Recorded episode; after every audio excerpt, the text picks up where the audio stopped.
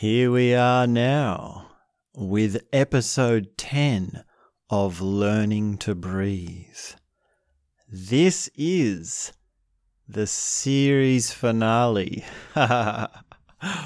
Whoa, what a series it's been. I've had so much fun talking about these breathing techniques, and we've covered so much. In this episode, in this series finale, of course, we've saved the best for the end. We've saved the most powerful, the heaviest, the most hardcore breathing technique for last. And actually, at the end of this episode, what I'd like to do with you, I'd like to invite you, if you'd like to, you are invited, is to follow along with me in a guided meditation. So watch out for that at the very end. And we're going to go through this breathing technique. I'll show you, we'll, we'll, explain and discuss the breathing technique, and then we'll do it as a meditation, as a transformative practice, and I'll guide you through it. So that's to look forward to.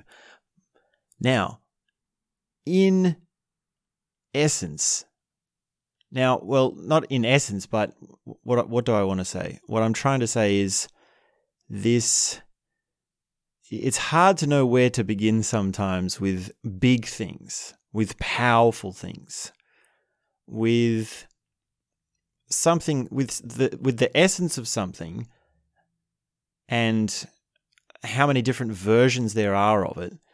There's a job to be done in illustrating its importance and its drama.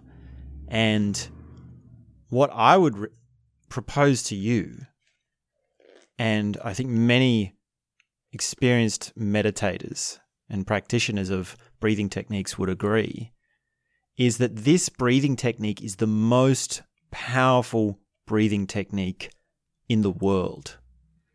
And in fact, you could even say it's the most powerful meditation in the world.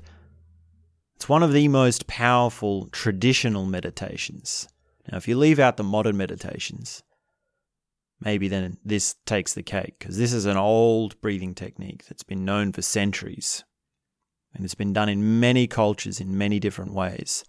And there are many different forms of it, and we're going to discuss a few of those. So, where to begin? Well, you might have remembered at the very start of this series, I hope you've listened to all the episodes. Thank you so much. What a trip it's been. You must have learned so much from this. I've had so much fun and I've learned so much talking about this. And it's been great to share these with you because I've got so much out of it. But if you've followed along the series, then think back to where we first started. And I said that we're learning to breathe. And it's going to be a 10 part series. And I'm sure at least someone in there was thinking, I'm sure I was probably one of them, was thinking, really, 10 series on how to breathe? I already know how to breathe. And now look at how much we've learned. Look at how far we've come. Now, by the same token, don't underestimate how far this final breathing technique can take you. Don't underestimate how much there is to it. Like you underestimated how much there is to learn about breathing, don't underestimate this powerful and heavy breathing technique. So it's been a long series. It's been quite comprehensive, by no means exhaustive. We've talked about four part breathing, and of course, along with that, two part breathing and six part breathing. We've talked about state altering, mood altering, emotional altering, heart rate, blood pressure, the respiratory system. We've talked about the energy body, skin sensitivity. And then in episode two, we talked about anapana and pranayama. So that can help with digestion, and there are concentration techniques, and there are what we call meditation entrance techniques. And then in episode three, we talked about body synchronization and movements that go with the body and the breath, and how you can become more subtle and wake up the kinesthetic information of your brain. And of course, along with that, we had all the sports, all the games, the weightlifting. We talked a little bit about yoga. And we talked through some of the different movements and the joints and the parts of the body and the ways that they can move. Body synchronization is a big one. That was a really big one. So I hope you've tried some of those exercises. Then in episode four, we talked about emotion and expression entering the emotional body, and also these things like the huff, the sigh, the, the burp, the scoff, the groan, the moan, the raspberries. And we also talked about holotropic breathing, emotional release breathing, and laughter breathing. And there's a whole bunch of things in there, wonderful things. That was a really fun episode because I got I got a bit silly. I got as I was demonstrating the episodes, the the techniques. It was uh, it was making me. Uh, it was having the effect as I was doing it. So I really got into it, and that, that was a lot of fun. It makes me smile when I think about that one. And then episode five was underwater breathing and smoking. So floating in the water and breathing into parts of the body and becoming aware of the relaxation of the different components is key to this, this water breathing and the interaction between your breath and the water has a whole range of ins and outs. And then we talked a little bit about smoking pot and shisha and aromatherapy and air quality and a few little things like that. And then in episode six, oh, that was a fun one. In that one, we talked about sex and intimacy. We had some breathing techniques that you can do with your partner to become more close to them, to become more intimate with them. And that one really built on a lot of the other episodes as well, like body synchronization and four part breathing and emotional release and sensitivity. So they all really build a lot more. And then episode seven was sort of that one. That one was pretty funny because we had masturbation and giving birth together, and yeah, those two subjects usually don't get put together in the ordering of information, but they were so, it was sort of like two episodes in one, and that was a response to the or sort of that goes with the sex. I mean, we've got sex as a biological process, sex as a personal experience of a subjective phenomenological experience. And then we've got sexuality. And those are all different things that we differentiate and look at the breathing techniques with. And then episode eight, we looked at Osho meditations. So there's a whole range of breathing techniques that Osho uses throughout his meditations. And it's wonderful to to learn those and they're just so rich and so beautiful and so we talked about some of those and then episode 9 last episode that was the musicians episode. Now we always talk about music on here. It all comes back to music because of course as you know the universe is music. Reality is music. So we talked about vibrations in the body, phrasing, the trance repetition, and the changes in patterns within music. And of course, you might have already started to listen to my breathing. have you heard my phrasing for when I'm talking here? Can you tell when I get a bit excited or I get a bit agitated or I get a bit stuck or I get a bit flowing? Flow was a big one for musicians. And when you train to be a musician or a performer, really, of any kind, flow is an essential component of your bag of tricks. Understanding flow and getting into flow is part of that. And we didn't concentrate too much on flow, but it was just one of the things that I remember from that episode is that to flow, to have flow, one of the ways to train that is to breathe, to use these breathing techniques to relax. So if you can relax, you can step into flow. Well, how do you relax? Well, you do your breathing technique. And then we also talked about circular breathing. So that was a juicy episode. Now, there are a lot of things we haven't covered, and it's just the way things go when you talk, because talking is linear, that there's things that are skipped and the things that are missed. And that's okay. And you'll find that if you understand and you can follow what I've explained here, you'll actually notice that these breathing techniques, they always, they, they, well, not all of them, but generally speaking, they come up in different forms. People have different labels for them, they have different ways of explaining them, and they also have their own experiences of them, so they say that the effect might be different. And of course, always when we're talking about meditation and we're talking about the effect, then it's a double edged sword because we're not really supposed to tell someone what the effect is. They're meant to find it for themselves. But still, you have to tell them to look out for something so that they know they're looking out for something. So it's a double, it's a double whammy. It's a sort of paradoxical how to get out of this one. So keep an eye out for the different forms of these breathing techniques, and it might be that you're learning a different breathing technique and you think, oh, this is just like this one, or this is just the same as this, but he does it in this way, or she's explaining it differently, or this and that and the other. So it's definitely non exhaustive. I mean, there's, there's hundreds of breathing techniques from so many cultures all across the world. And here we're really just concentrating on the ones that I have used personally and I have got something out of personally and I have talked about from my own experience. So Thank you. It's been wonderful. And another big component is uh, one thing we haven't done too much of is the sort of philosophical, existential comparison of breath to the cosmos. So, in the very first episode, we talked about how the universe is a breath going out. And this idea of something going out and then something coming in, expanding and contracting, that's a fundamental principle that occurs throughout the universe. And other examples of that that relate to the breath is death.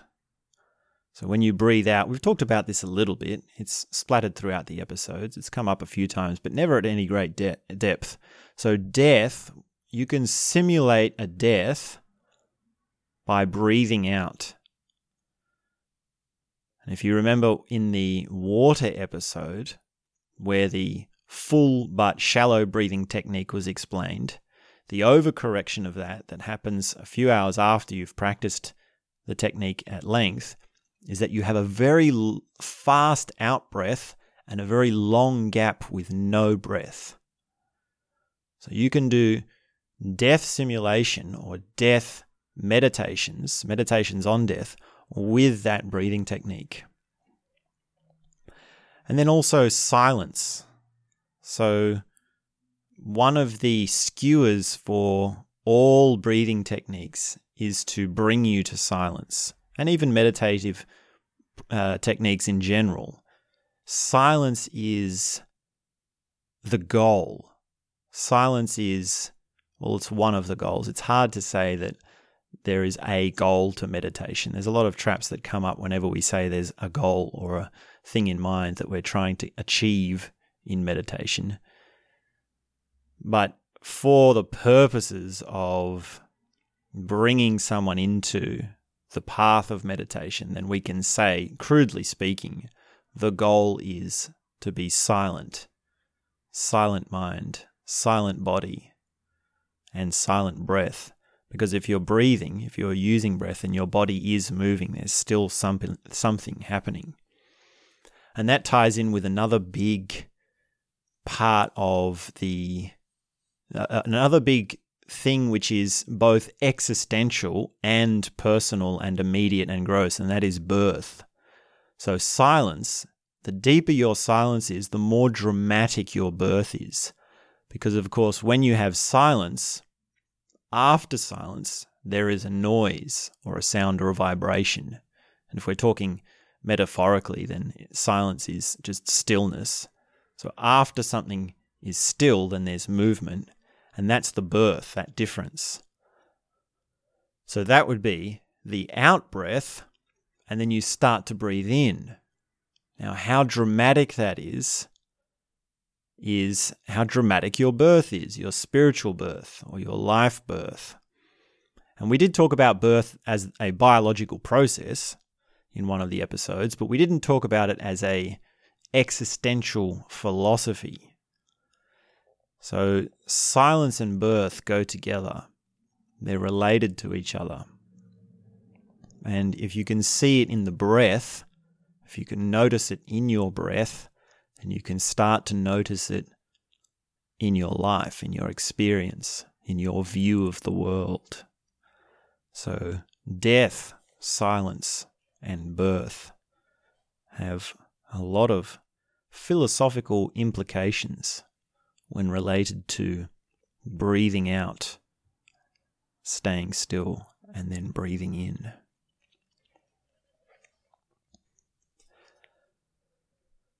So now we come to the moment we've all been waiting for the most powerful breathing technique on the face of the planet. What is it? What could be so dramatic?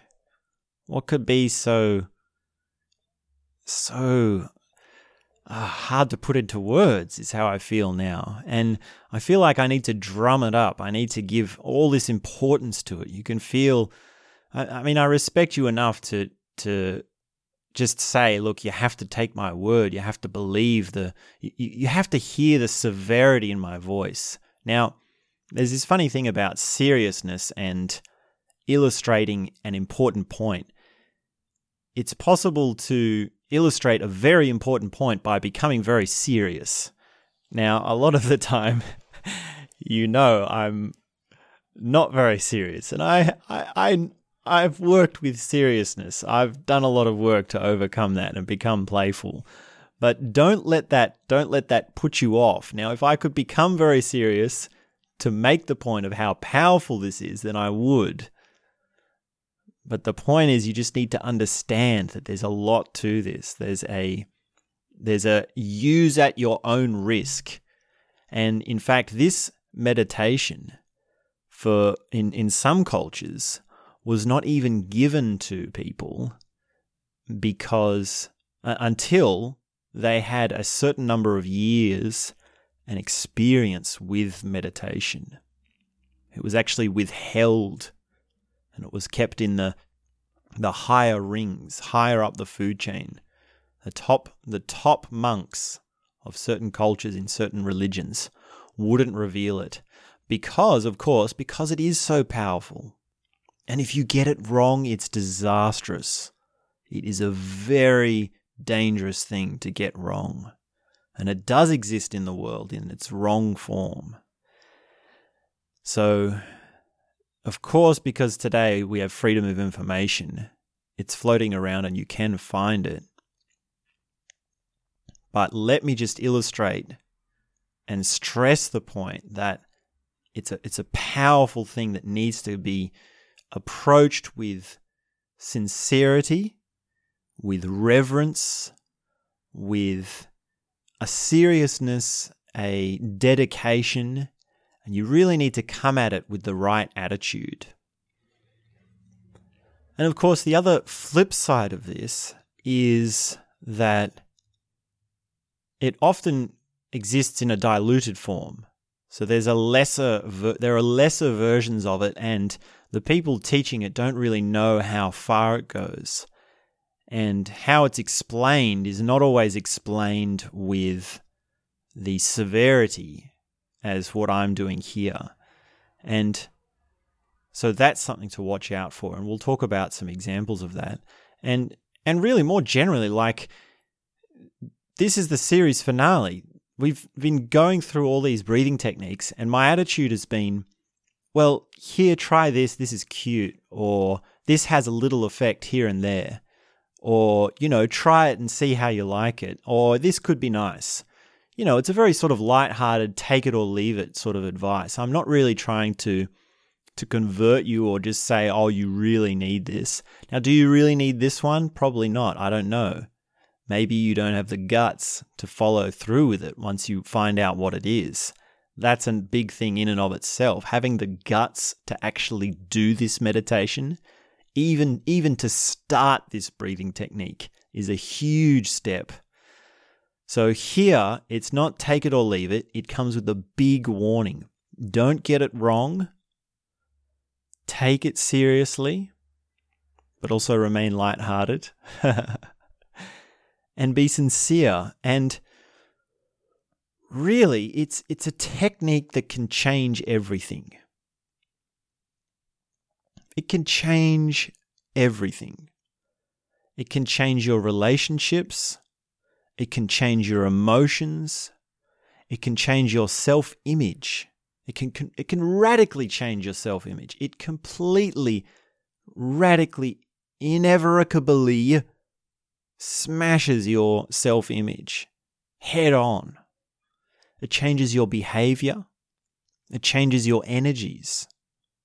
It changes your value structure, which means your values are going to change, your priorities are going to change, what you want in life is going to change.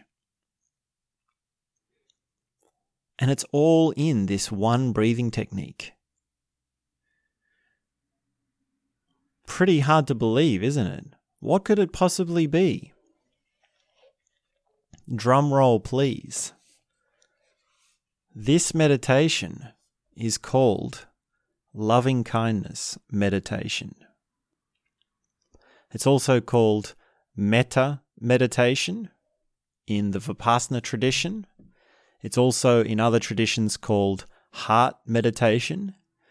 And it's also got other names, and it's also known as, for example, it's called compassion meditation. But for here, I think we'll just stick with, well, I'll use all of these terms because you know what they all mean. They all mean the same thing, and they all mean loving kindness meditation.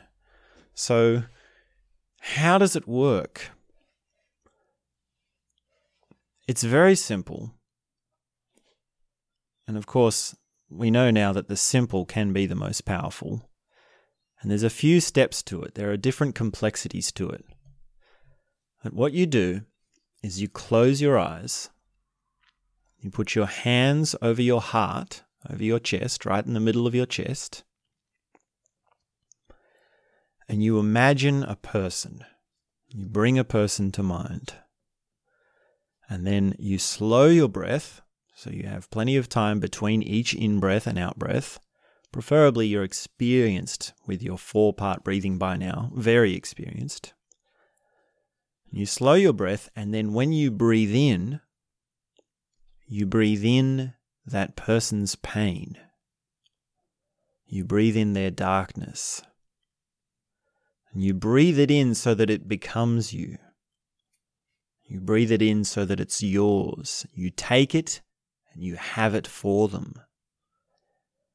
And then when you breathe out, you take the best of you, your joy, your bliss, your happiness, and you breathe it into them so that they have it, so that it becomes them.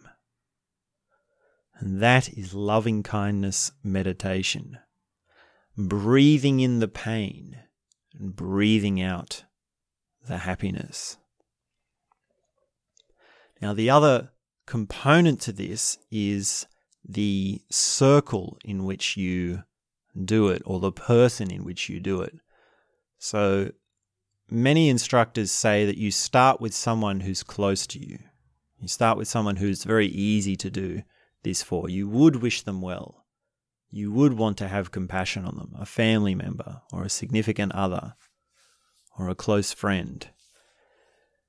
And then you work your way out to acquaintances or extended family or the people you don't know so well, strangers. And then you move yourself out even further and you go to enemies. You go for those people that you really don't like that you really have a problem with and you couldn't even imagine trying to wish them well. You really do want to wish them harm.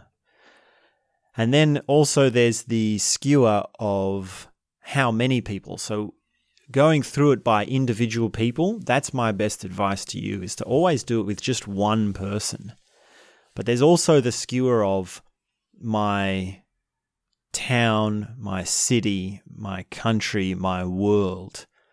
And also beyond the world, you can do my planet existence. So going through each of those levels and each of those stages is not something that is always explained when loving kindness meditation is explained. Now, another very important thing to understand is when I say it changes your relationships, you have to take that with a grain of salt. With every meditation practice, there is no direct link between the effect of the meditation and how it changes your relationships. There's no direct link. It is not direct at all. It's complicated and you should never try. Well, you can try, but it's a it's a foolish run to try and make the connection like, oh, now I'm treating people more nicely because I'm doing this meditation. There's no need to do that. What you need to do, the, the best attitude, I say, is you do the meditation and then you just keep doing what you're doing and you allow it to happen naturally because the filter through process is so long.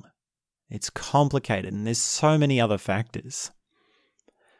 Another thing with this meditation is that it's not a philosophy of morality. It's not a philosophy of compassion. Now, if we have a psychological or we have a psychology of morality, and we talk about levels of psychology, such as in Lovejoy or the, uh, I'm trying to think of some of them, Gilliam or s- some of these. Uh, see, I'm trying to scratch my head to think of my moral psychologists right now. It's taking me a bit. But there, there's there are schools of levels of morality, and that's that's a, that's psychology. And if we talk about compassion, then we can have philosophies of compassion. We could say, what does it mean to be compassionate? What actions are compassionate actions? These are all philosophical and psychological maps. These are things of the mind. Now, don't confuse psychology with this meditation. Don't confuse philosophy with this meditation. If you've got a strong philosophical and psychological understanding of morality and compassion, then it might be that you're going to be keen to use this meditation. You're going to be mature enough to move into it. And you might say, well, how do I act on these psychologies and philosophies? How do I start to work it into my life? And this is the answer. But don't confuse the two, they're completely separate. Don't think that by doing this meditation, your psychology around morality is going to change. Don't think that your philosophy of compassion is going to change. It might, in some ways, it might have an indirect way of doing that, but think of this as well, it's a breathing technique. So come back come back to the real fundamental thing of the breathing technique, which is that we're doing one simple thing, a very small thing, but we're doing it very deeply. And the reason we do that is because there's so much in reality. There's so much in our personal experience. It's such a vast project. So, taking just a breathing technique and separating it out from everything else, and then just going deep into that is the secret here. So don't mix up your morality and your compassion with this technique, which is experiential. And also don't mix it up with your, your relationships. The ability to relate to someone is the, the intrapersonal intelligence has its own techniques. And this is something I will say a few times. I'll tell you this a few times and I'll remind you again as it comes up because this is important. Meditation is a personal experience work. It's a subjective, individual, transformative practice technique. This is a, a process. Now, the individual intelligence or your personal, it's like self knowledge intelligence, is completely different to uh, an intrapersonal or a social sphere knowledge. So don't be trying to make direct connections. Now, it will make an effect. And you can see this if you have a, a whole bunch of people do a meditation retreat or a meditation course, and then at the end, they're all great friends and they all have these wonderful connections. They're all very open to each other. Now, yes, because they've all been working on their personal part, they're open and they're much better in the social sphere. But if you want to really work on just the social sphere, you should use techniques which are specifically designed for the social sphere. Use techniques if it's a it's a it's simple advice really. To work on yourself, you do techniques that are designed to work on yourself and to work on your interpersonal intelligence you work on you work with techniques which are specifically designed for intrapersonal intelligence.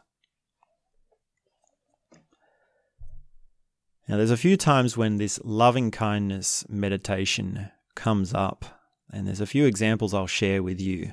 If you've seen the movie Lord of the Rings, very famous movie, and of course, it's the very famous books that these movies are based off. But in that first movie, The Fellowship of the Ring, our hero, Frodo, who's carrying the ring on his quest, on his hero's journey, he runs into some trouble and he gets stabbed by one of the, the dark witches.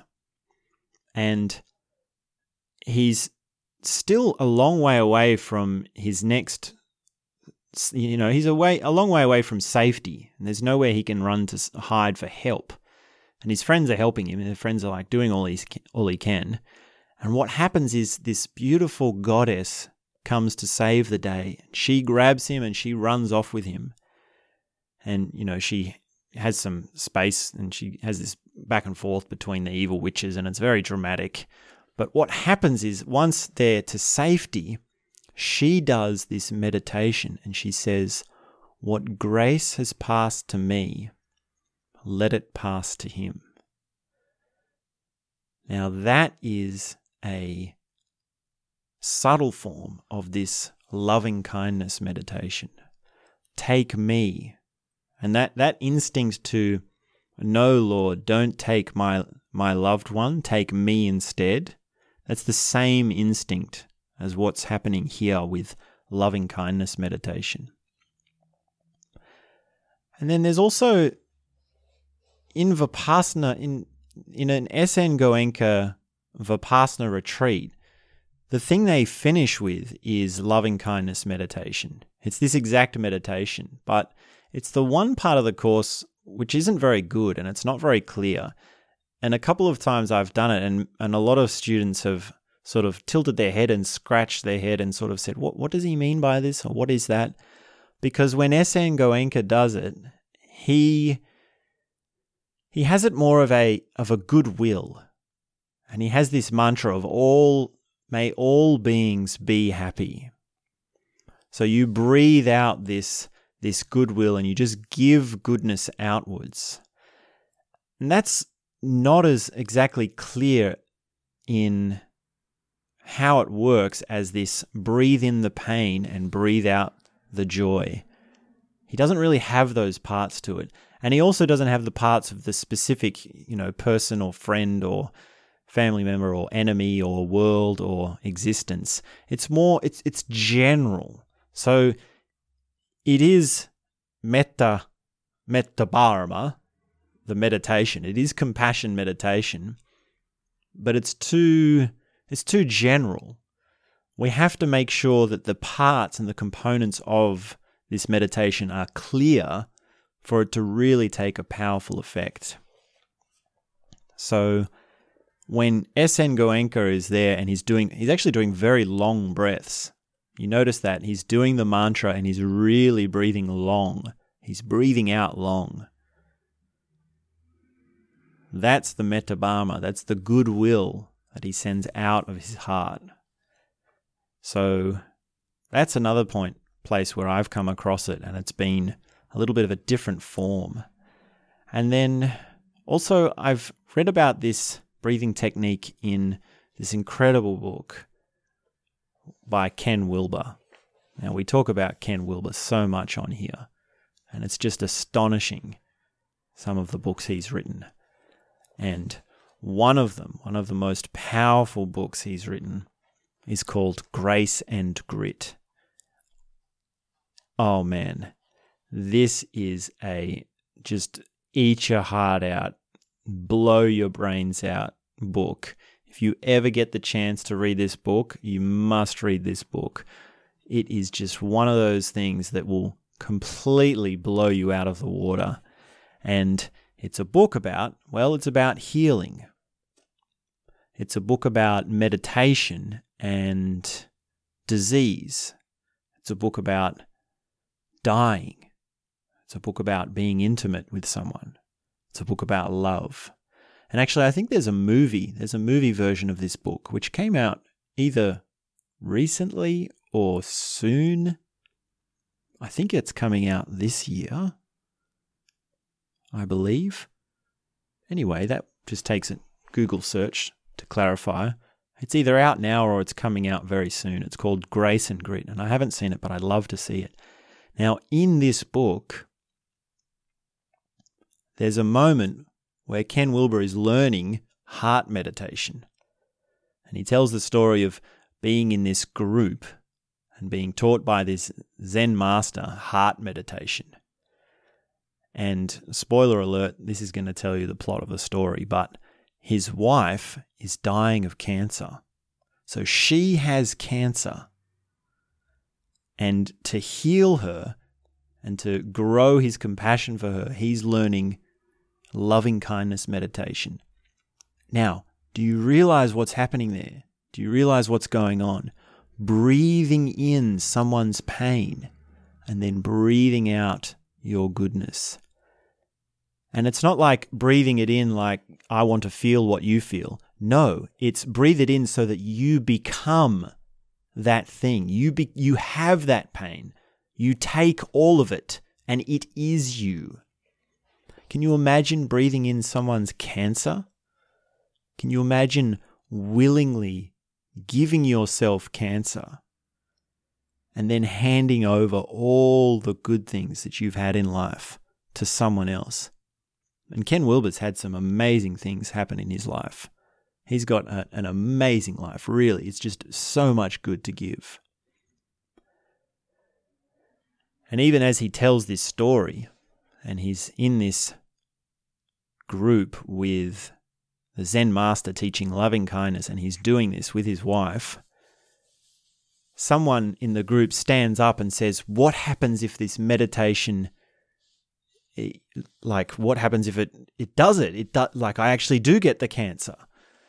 And the zen master says without a moment's notice he says then it's working. Whoa. What a hit what a what a what a what a Zen master punch. What a stick of what a hit with the stick to have. To well, there's this thing with disease and and this correlation between disease and meditation, which is I mean, it's, it's such a deep field and there's so many different things to say about it. It's hard to speak broadly, but one of the sticks is Did I deserve this disease? Or what did I do to deserve this disease?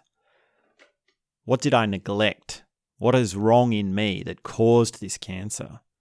So that's something people with terminal and chronic um, chronic disease have to deal with, and and there's there are meditations that deal with that, and so the the wishing of a cancer on yourself might be actually bringing cancer to you. And nobody wants that. Nobody really wants to have cancer. Who would? Terrible. So, this person in this room where Ken Wilber is practicing it, and he says he was thinking it, but he wouldn't say it. So, at least this person has had the guts to say it. What if it works? And the Zen master says, then it's working. And that's the point. What a hit. What a what an experience to have.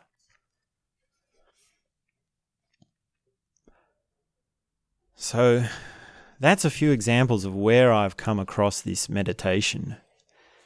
And it's it's hard for me to express what you get out of it. Why would you want to do this? Is there a case to be made for compassion? Is this even the right way towards compassion? Is there a difference between empathy and compassion? Is there even a reason at all to feel what other people feel?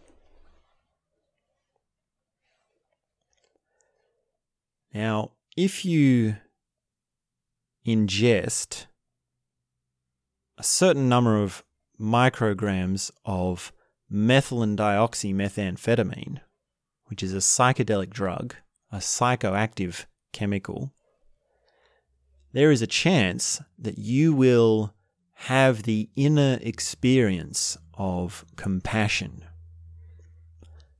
And how that will go is now, it's not guaranteed because nothing is guaranteed with psychedelics. But how that goes is all of a sudden you just feel someone will come to mind and you'll think, whoa, wow, that person is amazing. Oh, I wish so good for that person. I feel so good about that person. Ah, I want to just celebrate that person. Ah. That's the effect of loving kindness meditation. That's the effect of compassion. And it's a feeling that's sort of in the chest, like it's radiating from the heart center. And it's not quite like electricity, and it's not quite like fire. It's somewhere between the two. And it can buzz out to the legs and the arms and all over, and it can make this tingling feeling. Now, when we approach meditation, meditation is a small increment work. It's a progressive work and it's subtle. If you've ingested a psychedelic drug, then you're getting a big hit. You're getting this really dramatic change for no effort, for no work. Now, I don't condone the use of psychedelic drugs. I'm just talking about it here because this is an example of how to illustrate the point. And we can talk a lot about the the do's and don'ts of psychedelic drugs. And maybe we will another day. It's a it's a it's a big topic. The psychedelic world is a big topic and there's lots of people talking about it now. But when we go to a meditation practice, it's possible. I mean, one attitude is to say, well, I'm building that for myself, that psychedelic experience. I want to be able to have that well wishing without the drug.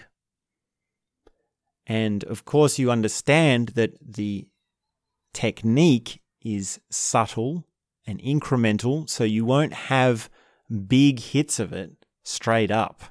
It takes years to develop this. It takes years to build it up so that it is working like that. It is happening like that.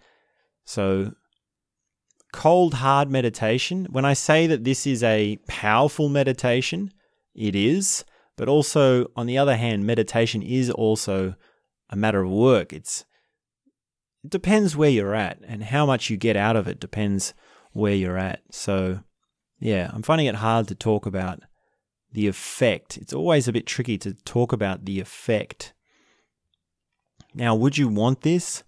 Would you want to feel good about all people? Would you want to wish well? Well, it might be hard for you to imagine what that's like because of how fearful you are of other people, of how fearful you are of yourself, and how tricky it is for you to really open to someone else's feelings? Do you want to feel what someone else's feelings are?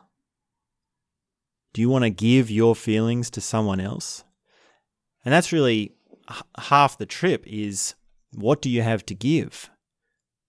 Are you really in touch with your goodness, with your bliss, with your peace? You can see that if you can't, if, if these things aren't real to you, then you've got a lot of work still ahead of you. You're not ready for this meditation if you don't feel you have something good to give. If how you feel is not something you would wish on someone, then that's going to open up a lot. And even just doing half this meditation of just saying, "Hey, I wish I wish you well," like SN Goenka does. Even even that has a lot of power to it.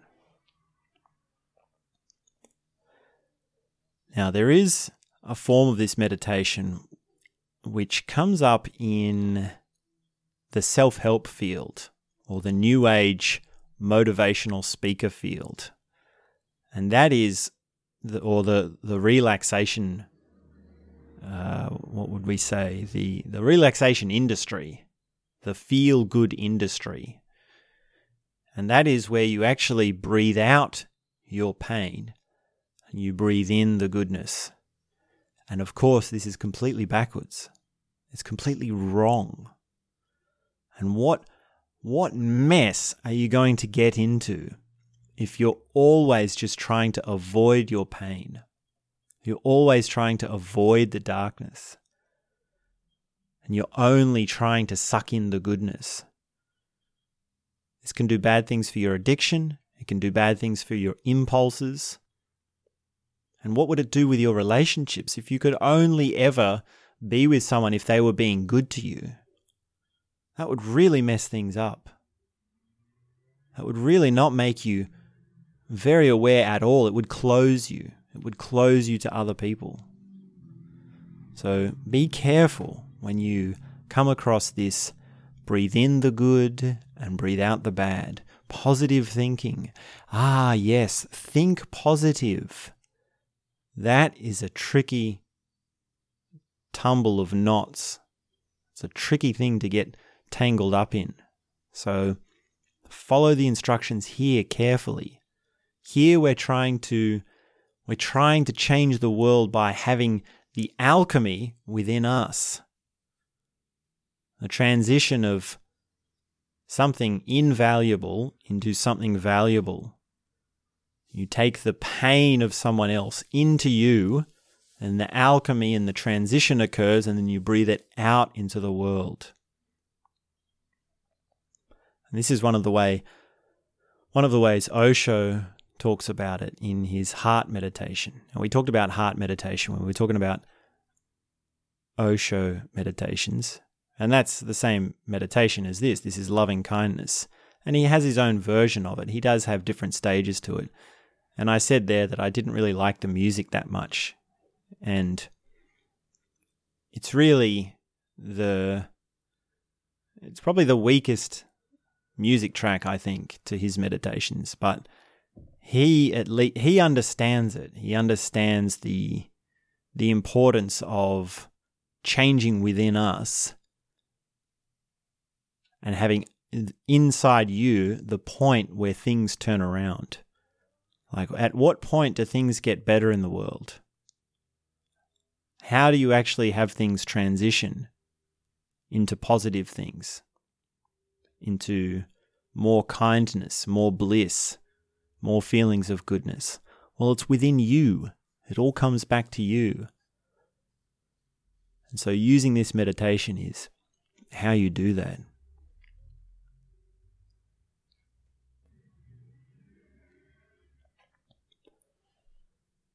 Imagine there's just two people sitting in chairs opposite each other and they're having a conversation. Now, the depth of the connection there is how much one person can feel what the other person is feeling. Now, with two people, initially there are two feelings. And one of them whoever's doing the expression, or the talking, in other words, is going to bring the other person across to their feeling. Have you heard that old phrase, smiles are contagious, or laughter is contagious? Well, that's what's happening there, and it actually occurs for all feelings. So if those two people sit opposite each other and they talk long enough, and one of them is expressing enough, and then the other one who's listening is sensitive enough and open enough, they will end up feeling how they feel. And in essence, that's what happens when two people talk. That's happening right now with you and me to an extent. To at least to, to the, amount that you're open to me. Now, the range of feelings also needs to be taken into account. It might not be at the moment I'm necessarily being very emotional. It's not a very it's not a very charged feeling, and it might be a feeling you're sort of okay with. It's just, you know, we're talking, we're having a conversation about meditation. It's pretty normal stuff. I feel you. Yeah, I feel you, but what we're talking about is, is standard stuff. Now, usually when two people are sitting and talking, there's a barrier. There's a what I've got my feeling, but don't interfere with that. And if someone's expressing something of pain, something of darkness and it's not a good feeling, then why would you want to open to it? Why would you want to feel that? But that's exactly what you need to do to open up to feelings. And it can't be that you open up to just the good feelings. You have to open up to the bad. You have to open up to the darkness. Because the feeling body, or the thing in you that feels, can't distinguish between good and bad. It can't be turned on and off. It can't distinguish things. It just has to feel more deeply. So the question is not feel good more deeply or feel bad less deeply. No, there's none of that. It's just feel more deeply. And with every feeling, there's a correction, there's an equal and opposite. So if you go into the dark feelings and you open to the, the feeling of pain deeply, then you will be rewarded. And this is tricky territory because words can be deceiving. And by some people's logic, it would be like, well, should I go and then whip myself? Should I become a masochist? Is that what is that what's happening there?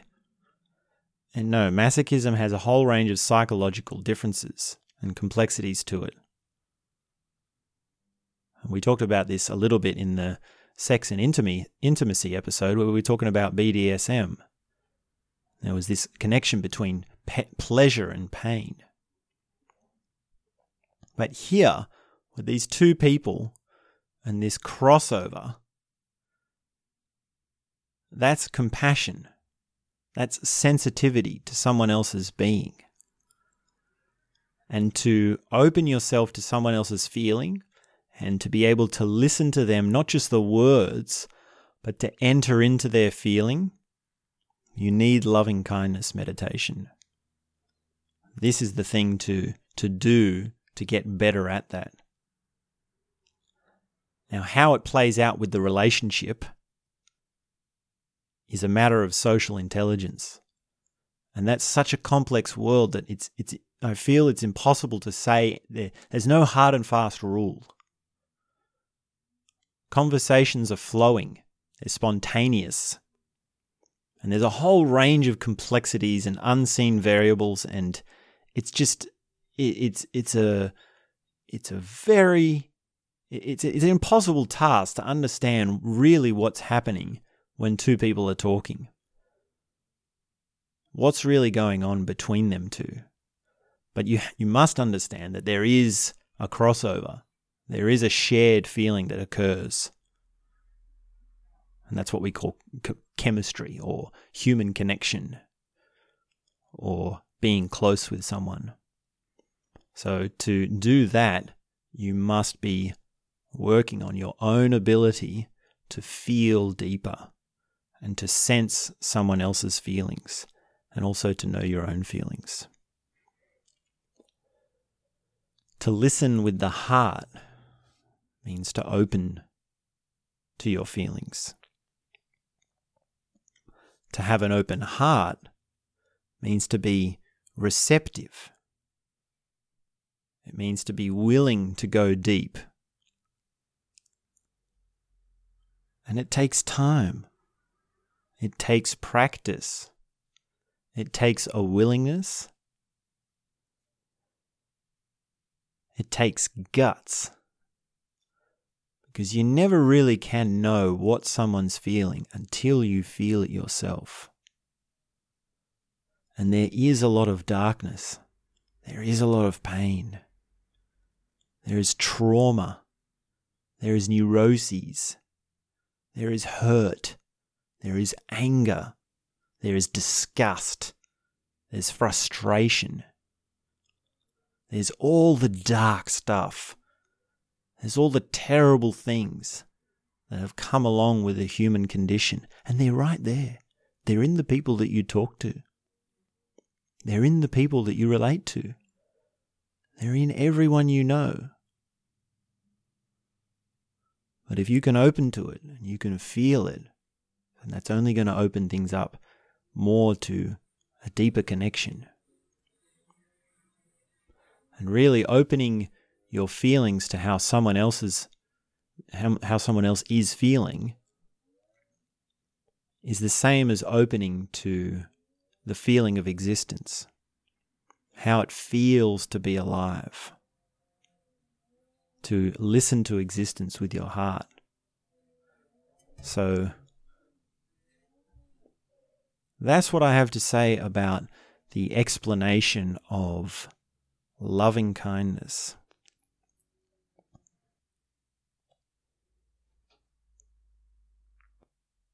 It does bring us to a deeper component of our being, which is the heart.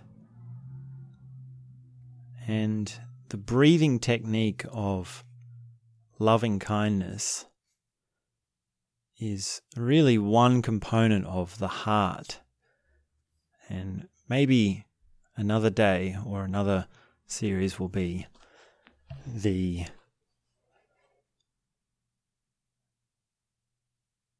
concept of the heart. It'll be what do we say about the heart and how do we relate with the heart? How do we listen with the heart?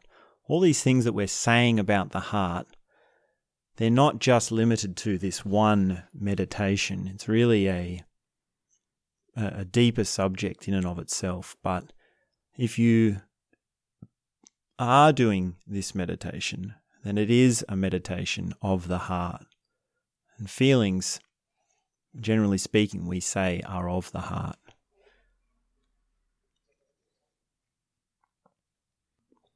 In a few moments, we might begin our guided meditation, and we'll do loving kindness meditation with Dosta.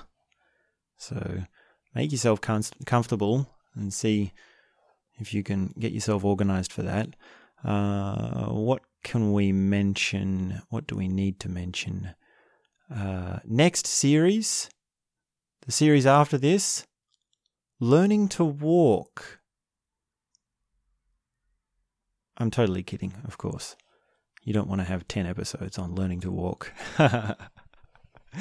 but actually, well, jokes aside, you'll be surprised that you know you, you saw how how how much there is to breathing well there's just as much to walking maybe it won't be a series maybe we'll just do one show on that one episode on that but and and there are a lot of meditative walking techniques that I've learnt and experimented with probably not as many as the breathing but uh, just keep in mind something simple can have a lot to it. And I hope you've learned at least that much by now. So watch out for learning to walk.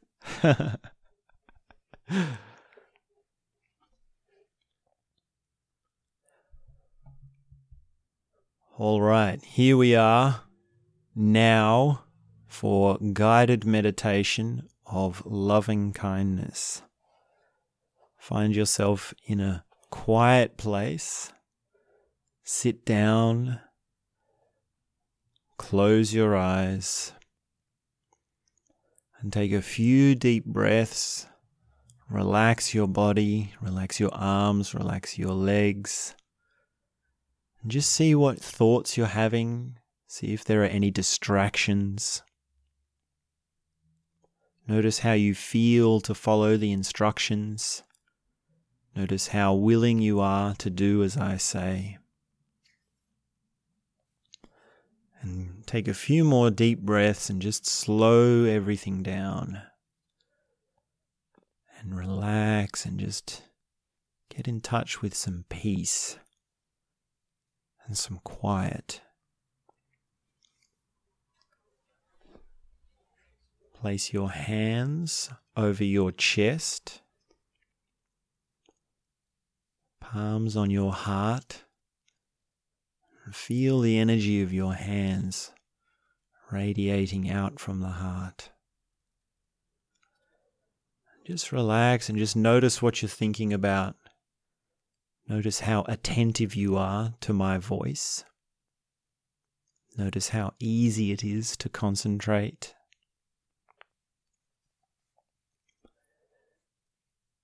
And now we bring someone to mind. Choose just one person, someone you know fairly well. Bring that person to mind and really visualize them. What does their face look like? What sort of clothes do they wear? What sort of body do they have? And what sort of gestures and actions do they do? What sort of phrases do they say? How do they talk? Can you hear their voice? Do you know what they often say? And just really get in touch with that person and visualize them and hear them talk. What are they doing? What do they spend most of their time doing? Just become interested in that person. What do they spend their day doing? What are they like when they're with you? What do you talk about? We're just going to stay with this one person. Just hold that one person in your experience and slow your breathing. Slow your breathing. Now, each time you breathe in, think about this person and breathe in very slowly. And when you breathe out, don't worry about anything at this stage. Breathing out can be silence. Each time you have a breath in at a pace that is comfortable for you, think of the pains that this person has. Think of the frustrations that this person has. And breathe in how it feels. Breathe in how they feel when they're hurt. Imagine what hardships they've been through. Imagine the problems that they've had. And each time you breathe in, breathe it in so that you become it. Take this darkness, take it all and feel it. You are experiencing the pain that this person has. And keep breathing in slowly and deeply. Breathe in the pain. What has hurt them? What has been their problems? What has been their experience of darkness? What is their pain? Really go for it. Be sincere and take it for yourself. Say to this person, Give me your pain. Say to this person, I will feel your darkness. Say to this person, I feel the trauma, the frustration, the anguish that you feel. And breathe in slowly so that it goes into your body, into your blood, into your heart, and into your very bones. What is this person's pain? Breathe it in.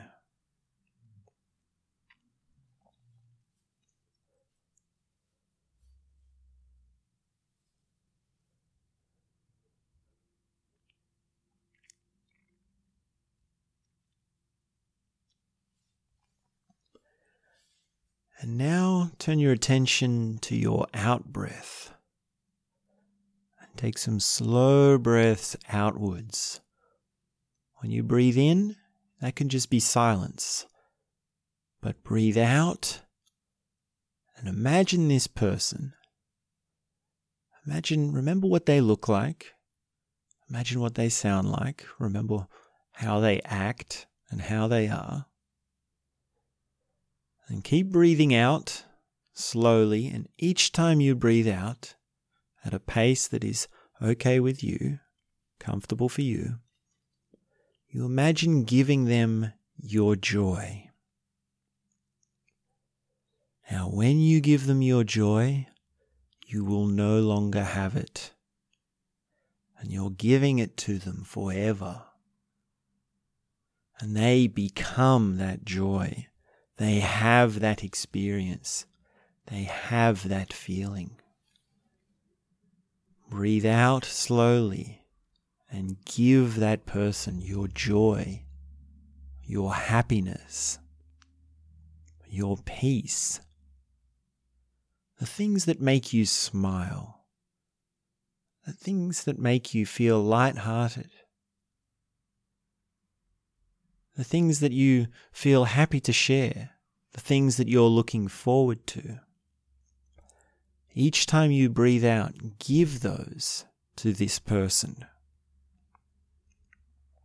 and you give it to them fully, totally. It is theirs and it's theirs to keep. What is your deepest joy? What is your deepest feeling? What is your most pleasurable feeling?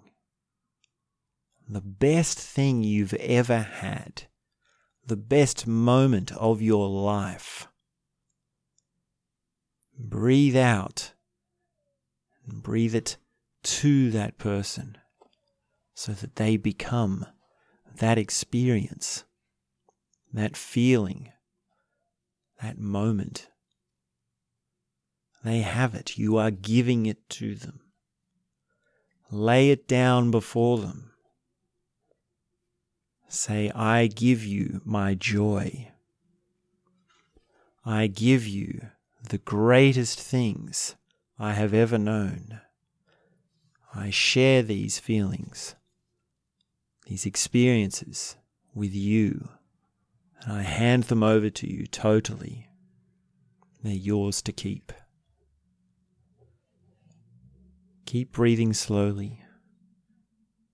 Keep your concentration. Keep your hands on your chest. And just be quiet for a few moments.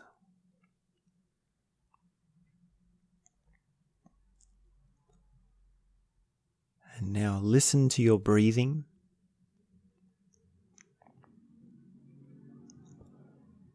Listen to your heart. Just notice what's happening with you now. And just watch if there's any thoughts. Watch if there's any emotions.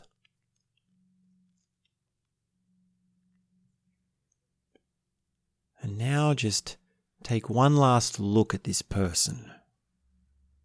Look at their face. Listen to their voice. Look at what they're doing. Just observe this person. This person who you're giving your loving kindness to. This person you're showing compassion to. You're having compassion on.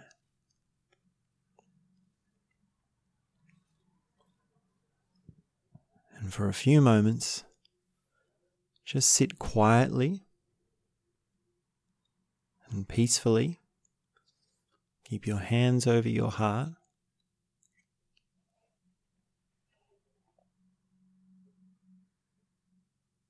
And that's all I have to say for now.